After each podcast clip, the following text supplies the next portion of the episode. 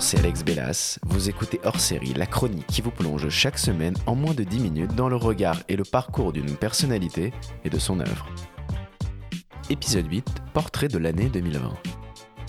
Quels étaient électriques ces fêtes qui embrassaient nos soirées jusqu'à l'aube au son des basses et des haut-parleurs Qu'ils étaient percutants, ces regards démasqués échangés au beau milieu d'une rame de métro Qu'il était jouissif ce temps où nous prenions un plaisir immense à se toucher, s'enlacer, s'embrasser ça, c'était 2019. Celle dont je vais vous parler aujourd'hui n'a pas été de tout repos. Elle a joué avec nous sans aucun scrupule, sans aucune empathie. Elle nous a confrontés, elle a remis en lumière nos comportements ambivalents, individualisme et solidarité. Elle ressemble indéniablement à aucune autre. 2020, cette année où nous furent contraints de nous éloigner physiquement, cette année où nous sommes retrouvés, puis de nouveau séparés, cette année faite également d'introspection.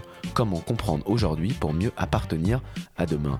Parce qu'au fond, cette année inédite nous a peut-être fait prendre conscience de notre capacité à évaluer notre rapport au monde, aux choses et aux autres. Alors pour ce dernier épisode de l'année, je vous propose avec beaucoup d'humilité le portrait subjectif de 2020 et promis, ça se finira bien. A piece of me died. And as I look in this arena and across the globe, a piece of you died, or else you wouldn't be here. Those are the memories that we have to live with and we learn from. I promise you, from this day forward, I will live with the memories of knowing that I had a little brother that I tried to help in every way I could. Please rest in peace, little brother. Le monde pleure la disparition tragique d'une icône du sport mondial, le basketteur Kobe Bryant. Toi, 2020, à peine débarqué, tu trouves bon de nous rappeler que la vie ne tient qu'à un fil.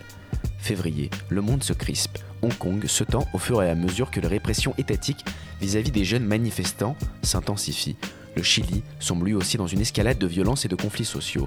Des milliers de manifestants descendent dans la rue pour contester l'ordre économique ultralibéral hérité de la dictature Pinochet.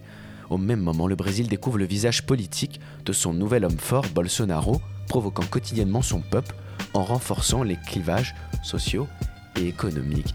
Et puis tout à coup, 2020, tu vas nous plonger dans un monde qu'aucune mythologie aurait pu prédire, le confinement quasi mondial des hommes, une mondialisation à l'arrêt, un temps inédit qui bouleversera notre vie à jamais. Donc cette France confinée, c'est le titre qui barre la une du Parisien aujourd'hui en France ce matin. Et de bien d'autres journaux aussi. On ferme, dit l'Est républicain, rideau pour Midi Libre. Le grand confinement a commencé pour Paris-Normandie.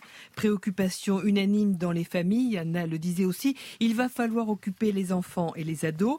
Eux vous disent, tant qu'il y a de la Wi-Fi, c'est pas un problème peut-être parce qu'ils ont une légère tendance à entendre vacances et non pas confinement, mais ce n'est pas ce que disent les parents qui tentent d'organiser ce chaos annoncé.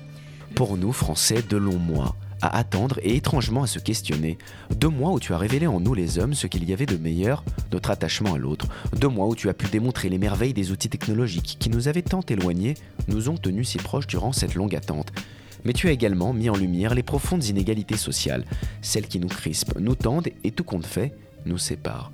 De moi également à regarder la nature de plus près et prendre conscience que notre planète était un véritable organe que nous devions préserver du mieux possible et à hauteur de nos moyens. Et puis au mois de mai, à l'arrivée de l'été, tu as décidé de nous libérer sous condition. Et comme tout homme normalement constitué, nous retrouvions un semblant de normalité, de sociabilité, avec un sentiment d'insouciance et d'inconscience, mais que faire? On se dit alors que le plus dur est derrière nous. Aux plus sceptiques, donnons raison, aux plus aveugles, ne donnons surtout pas tort. Septembre, l'été touche à sa fin, le soleil rougit encore au-dessus de notre tête comme annonciateur que la douleur et les plaies ne cicatriseront pas aujourd'hui. Le retour est brutal, la France s'arrête à nouveau et le monde de la médecine en quête d'un vaccin poursuit ses recherches. Quant à nous, nos maux de tête reprennent et nos crispations d'antan ressurgissent.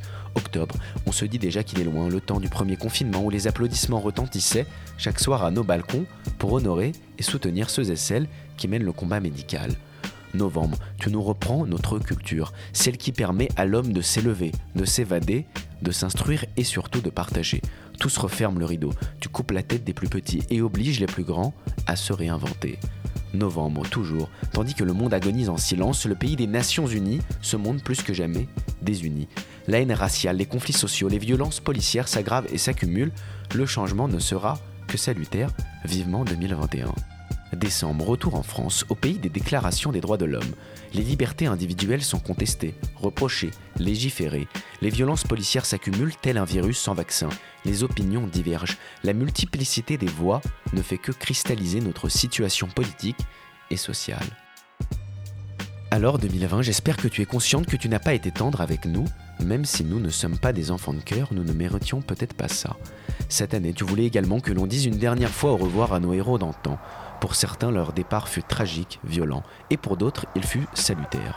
Je pense à Diego Armando Maradona, comme si Dieu nous avait lâchés lui aussi. La liste des idoles, héros, anti-héros, qui nous ont quittés est longue. Michel, Valérie, Sean, Gisèle, Guy, Juliette, Bill, Alain et tant d'autres. Et puis, il y a nos héros à nous, à vous, nos proches, nos intimes, ceux qui ne font pas la une des journaux, mais bien celle de notre cœur. Alors au fond, tu auras été moche à voir. Dans la lueur d'un espoir, j'ai vu la pénombre. Dans ton infime bonté, j'ai vu le profit. Mais quel message en tirer du coup? En me replongeant dans le passé, je n'y vois pas que du bon.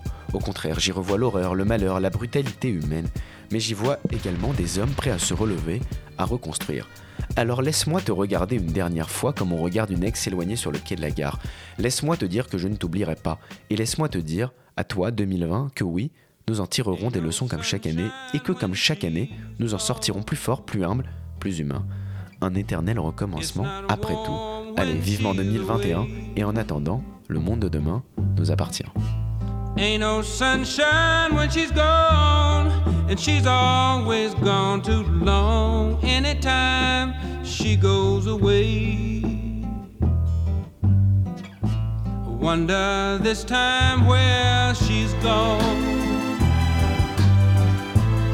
Wonder if she's gonna stay.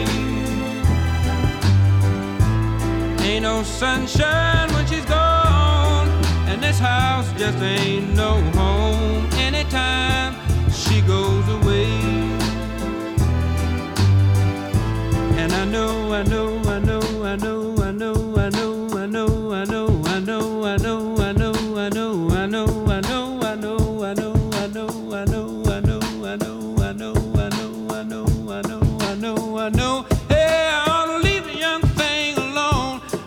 no sunshine when she's gone. Ain't no sunshine when she's.